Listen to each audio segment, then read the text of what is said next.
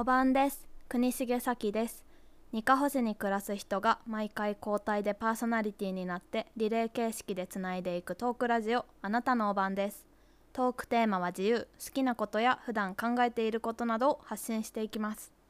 今日はクリストファー・スクラフォードさんからのバトンを受けて私国重咲が担当します。クリストは ALT で来てる先生がいるっていうのを知り合いづてで聞いて留学してた時に現地の人たちにすごい優しくしてもらって助けられたっていうのがあったので声をかけてみようかなと思ってうちの家で手巻き寿司をしたのが始まりです。私も英語を話すのが好きでクリスと話す時はなんか日本語と英語ごちゃ混ぜな感じで喋ったりもするんですけどそんな適当な会話にも付き合ってくれて感謝してます。クリスは日本語もすごく上手なんですけどこの全然見知らぬ土地に来てもいろんな人とコミュニケーションをうまくとって楽しく生活している様子を見ていていつもすごいなと思ってます。あなたのおばんです。私は京都府出身です高校が京都の四条とか河原町とかっていうエリアにあったんですけどで錦市場とかも近かったんですけど錦市場ってめちゃくちゃ狭いから通行が1列ずつなんかじゃないと通れないぐらいである時錦市場こう歩いてたら向こうから黒ずくめの逃走中のハンターみたいな人が歩いてきてあなんかあんのかなと思ってたらスーツスーツで次に中村玉緒さんが着物を着て歩いてはってわ中村玉緒さんやと思ってこうバッて横目で見たぐらい3秒ぐらいだったんですけどでも中村玉緒さんと3 0センチ距離にいたことがあります。高校の時にマラソン大会があって鴨川っていう大きい川の川沿いを四条から北王子っていうとこまで行って帰ってくるみたいな。十何キロぐらいのマラソンだったんですけど練習として冬の体育の時間は持久走になって高校から5分ぐらい歩いたところに二条城があってでその周りを4周走らないとダメで多分1周が2キロ前後なんかな。だからなんか8キロぐらい走ってた気がします。でも、まあ、朝寒い時になんか走るん嫌やのに観光客の人とかいてこっち走ってんのにどいてやとかちょっと思ってました。でも私は二条城の中に入ったことがありません。あとは金閣寺も行ったことありません。だから他の県出身の京都好きの人の方が京都は詳しいと思います。大学進学で秋田に住むことになってで国際教養大学っていうところに通ってたんですけどもともと全然目指してたわけじゃなく秋田に来るつもりもなかったんですけど留学したいなって思っててたまたま AIU がなんか国公立とも併願できるし留学もできるしっていうので、まあ、とりあえず受けてみようかなみたいな感じで担任の先生に言ったらその先生が船越先生っていうんですけどめちゃくちゃ AIU について調べてくれて国重は絶対にこの大学に行った方がいいって大きい大学に行って何千人の中に埋もれるよりも生徒数も少ないしまだできて10年ぐらいのちっちゃい大学やからそこで何か学校を変えるようなことをしてこいって言われてでも周りの先生とか親とかの意見もあったし普通に受験したら第一志望も第二志望も不合格になってまあ浪人するかどうするかみたいな話になった時にその他の先生とかは1回ダメやったからって諦めて逃げてそれでいいの？そんな秋田の大学行くの？みたいな。親も実家から通える大学に行くっていう話をしたからめちゃくちゃ反対してたけどその船越先生が国重の将来のためにも秋田に行かせてやってくださいって親に頭を下げてくれたらしくってそれで先生の言葉を信じて進学することに決めました。まあでも AIU の時も1年生の時とかと留学23年生でいた時とかもこれまで自分があんまりしてこなかったことにさらされるような環境だったからだから結構辛い日々もあったんですけどでもその船越先生に胸を張って私は AIU に来てよかったですって言えるようにならないとっていう思いでこう頑張ってたなってって思うし、まあ、今でも船越先生に誇りに思ってもらえるような人間でありたいなっていうのは思っていてでも就職する時に先生には報告をしたんですけどその時になんか東京で頑張ってこいみたいに言われたから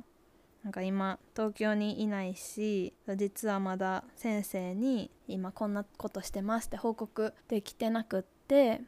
自分の今の多分状況に自信が持ててないから早く先生に連絡できるようになんか頑張っていきたいなと思ってます。ニカホに住み始めてからは2年経ちました。よく自分よりも年上の方とかから言われるんですけど嫁いできたんですか？みたいな。でも全然そんなことはなく一人で住んでてテレビも持ってないから何してるのってよく聞かれるんですけどラジオを聴きながらご飯作ったりする時間が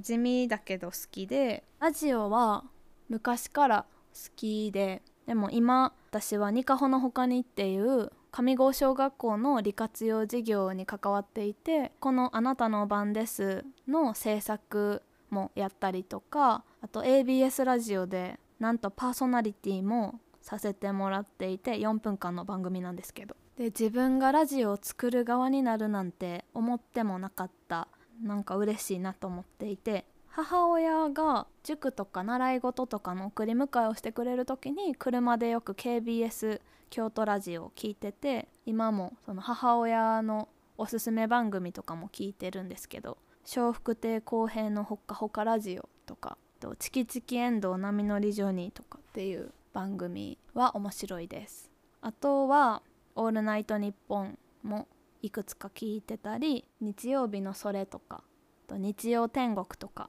その辺りも好きです。あとは寝れない時もラジオを聴くようにしてて荻上チキさんの「セッション」っていう番組を聞いてます。テレビを持ってないのでニュースとかあんまり知らないんですけどこの番組でなんか日々のニュースを教えてくれるしあとチキさんと南部さんっていうパーソナリティの方の声がすごい穏やかなので聞いてるうちに寝れます。一人暮らしをし始めてからは年数割と経ってるんですけど大学の時は大学内の寮に住んでたから周りに友達がいっぱいいてでみんなも家族みたいな存在だったので支え合ってこれたなって思うんですけどその後からは完全一人暮らしになって大変な時とか落ち込んだ時とかに自分で立て直さないといけないっていうのが今は課題だなと思っていてなんか自分の機嫌をどう取るかみたいな。で最近は落ち込んだらケミオと渡辺直美さんの YouTube を見るようにしてて2人はそのいろんなことがあっても乗り越えてすごい周りを元気にするほど明るく生きてるのを見てるとなんかすごい励まされるし心の中にケミオとナオミちゃんがいて辛い時とかは2人風に独り言言ったりとかして自分を保ってます。あとは芸人さんの YouTube とかを見たりとかお笑い芸人さんがすごい好きで中でも好きなのが海原康代智子っていう大阪を拠点に活動してる芸人さんなんですけど安友と友達になりたいっていうのが私の夢でもともと母親も好きで「安友のどこ行こ」っていう大阪でやってる番組があってでそれを毎週録画してて今でも。で母親と一緒に見るってていう習慣があるんですけどそれで安友がラジオ始めるっていう時に私も母親に教えて「今週の聞いた?」とかって会話してたんですけど一回安友のラジオで私が送ったお便りが読まれたんですよでもめちゃくちゃ嬉しかったんだけどお便り読まれた人にシールくれるはずだったのに本名を書くの忘れてシールもらえなかったのが今でも悔しいですお便り読まれたの母親には話してなかったんですけどそのお便りに母親のことも書いててで急に「あんたお便り送ったやろ何やってんの?」みたいな連絡来てびっくりしましたバレて休みの日一日休みがあったらだいたい片上にある田んぼと畑に通っていて今年はちっちゃい面積なんですけど種まきから脱穀まで自分でお米を育てて11キロの収穫でした。畑はそこに来てるいろんな人と一緒にやってるんですけどその時にできてる野菜をもらって帰るんですけど帰るまでが遠足ですみたいなもらった野菜を調理しきるまでが畑仕事やと思ってて頑張って料理するんですけどやっぱりその季節の野菜を食べられる瞬間っていうのがすごい楽しくってで例えば夏だったらホーリーバジルっていうのがあるんですけどそれを使ってガパオライス作ったりと赤じそがたくさんあるからそれでしそジュース作ったりと今の時期はかぼちゃのポタージュとか里芋のコロッケとかを作って食べる瞬間がすごい楽しいです。でもうご飯がすごい好きっていうかなんか3食を食べるために毎時間生きてる感じがしてて例えば朝ごはん食べるために私は毎朝起きてるんですけどだから昼ご飯抜かすとかも絶対に嫌なんですけど前会社で働いてた時に忙しい仕事でお昼とかその持っていかずにいたら結構食べる時間ないみたいなことがあってなんかコンビニ寄って食べるものもなんか気乗りしないしでお弁当を持って行って車に乗ってこう外に出る仕事だったので膝の上でお弁当を広げて信号待ちの間にお弁当を食べるっていうのをやってました。で最近はなんかタコの吸盤が好きだなっていうことに気づいたのとホアジャオにハマってます。とあと自分の機嫌を取るっていうので留学してた時が人生で一番辛かった期間なんですけど一番仲良かった子がヨガと瞑想のインストラクターの資格持ってて大学の中でも教えたりしてる子ででその子と週4ぐらいでヨガと瞑想をやってたんですけどヨガと瞑想って感情の振れ幅みたいのをできるだけこう減らして感情の穏やかさを保つみたいなのを目指しているところがあって私は下に触れることが多い日々だったので、まあ、それをあんまりこう下に行き過ぎずちょっと下行きそうやなと思ったらほどほどに戻すっていうかだからまあもしかしたら0からマイナス10ぐらいで推移してたみたいな。それでこうある程度そのヨガと瞑想を習慣にするようになっていろんなことをこう平和に解釈できるようになったりとか自分がすごい辛いっていう状況も周りの学生とか先生とかは、まあ、分かってくれないっていうか他人の辛さなんて人には分かるはずないっていうのに気づいて、まあ、だから自分があの周りの人にはできるだけ優しく思いやりを持って明るく接しようっていうのは留学中に思いました。まだ全然そんな状況には慣れてないんですけどそうありたいなと思ってます。であとはアイスクリームがめちゃくちゃ好きなんですけどアメリカのスーパーってなんかアイス売ってるところに多分1リットルとか2リットルとかのめちゃくちゃ大きいパックのアイスが売っててでしかもそれがなんかバニラとかチョコレートだけじゃなくって全部の種類の大きいバージョンがあるくてその大きいアイスをだいたいいつも2パックぐらいストックして朝ごはんの後に食べてました。だからアイス食べるために朝起きて次の日のアイスまで頑張るみたいな感じのことをしてました。あの留学ももちろん大変なことが多かったけど楽しいこともあって夏休みが3ヶ月ぐらいあるんですよね。そこで何しようかなって思った時に留学の時から日本から出たいなって思ってて海外ドラマとか洋画とかをめちゃくちゃ見てたんですけどその中でよくニューヨークが舞台で地下鉄からハイヒール履いて電話しながら階段を地上に上がってきてでこう車がビュンビュン通ってる信号ないところで車にクラクション鳴らされながら気にせずオフィスに向かっていくみたいなシーンがよくあるんですけどそれになりたいと思ってでニューヨークに住むのが夢って言ってたんですよねずっと。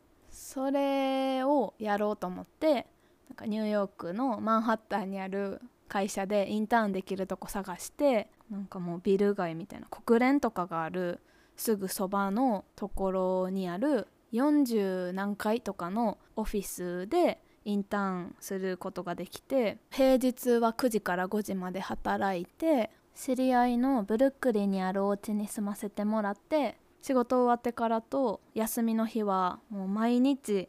ニューヨークを遊び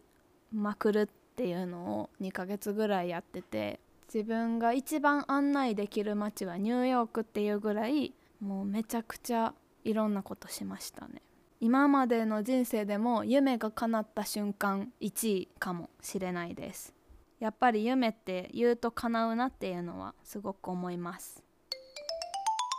最後に今の私の夢についてお話ししたいと思います。私は今学校を作りたいなと思っていて自分自身は先生にも恵まれたし同級生ともまあうまくやってきて学校に対してネガティブな感情っていうのはあんまり抱いてはないんですけどでも自分の周りの話を聞いていると学校行かないっていう子も特に2020年度は過去最高になったりしたらしくって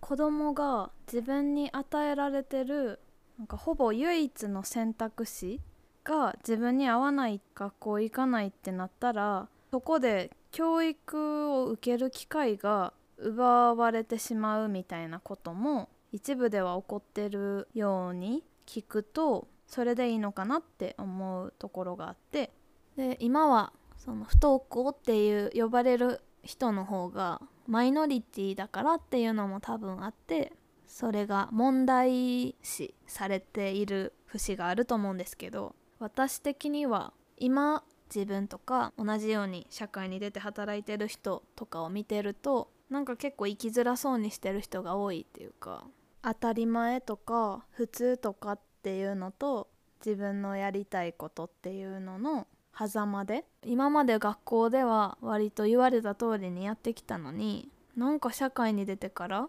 全然生きやすくないんですけどみたいな。なんかそういう社会に対する疑問っていうのを私は大人になってから感じたけどもしかしたら不登校の子たちは学校に通っている時から何か社会に対する疑問っていうのを感じてそういう選択をしているのかもしれないって思うとそういう子たちが感じている疑問とかっていうのに可能性を感じるというかなんかその子たちが生きやすいような社会場っていうのを作ることができれば社会全体の生きやすさにつながるんじゃないかなと思っていて私は教員免許とか持ってないっていうのもあるんですけど今の既存の教育システムとはまたちょっと違うところでより豊かな多様な教育の選択肢を作りたいなと思っていて自分の好きなことを学べるとかあとは学校では習わないけれど社会のもっといろんなことを学べるとか今までとは違うその豊かな教育の場みたいのを作りたいなと思っていて子どものための、まあ、フリースクールみたいなものでもあるかもしれないしでも一方で大人のためのそういう場っていうのもいずれは持ちたいなと思っていて特に私はその食べるっていうことにすごく興味を持っていてで今でもあの片上市にある農家さんの田んぼと畑で野菜やらお米やらを作ったりしてるんですけどそこもその食べるっていうことについて農作業とか収穫物とかいろんな手仕事の技術とかっていうのをシェアするコミュニティがあって生きるとか食べるっていうことに向き合うようなコミュニティを自分でもなんかこう開いて仲間が集まればやっていきたいなと思っています。あとは自給自足したいっていうのはずっと持っている夢なのでこの辺りも合わせていつか実現できるようにこれからも頑張っていきたいなと思っています。あなたのおばんです。さて次にバトンを渡しするのは川村智恵さんです。もともと仲良くなる前から智恵さんの書く記事を見ていてで新聞記事ってこう客観性が大事であのあんまり書いてる人の感情の機微みたいなところって乗ってこないものなんだなと思ってたんですけど智恵さんの書く記事を読んでいると人柄が伝わってきたりとかそれを書いてる智恵さん自身が少し垣間見えたりして体温を持った記事を書かれる方だなと思っていてきっとすごく真摯に物事に向き合って深く考える方なんじゃないかなと思って実際に話をしていても記者としての客観性とか正確性みたいなところを持っていらっしゃる一方で智恵さん自身がすごく温かい方なんだなと思っていて智恵さんとこうしてニカホ市で偶然にもお会いすることができて私はすごくその出会いに感謝しているし智恵さんがニカホ市にいてくださるっていうことが私にとってはすごく希望でこれからもいろんな話をしたいなと思っています。さんよろしくお願いします。いうことで今日のお晩は国重咲でした。次回は来週金曜日更新です。お楽しみに。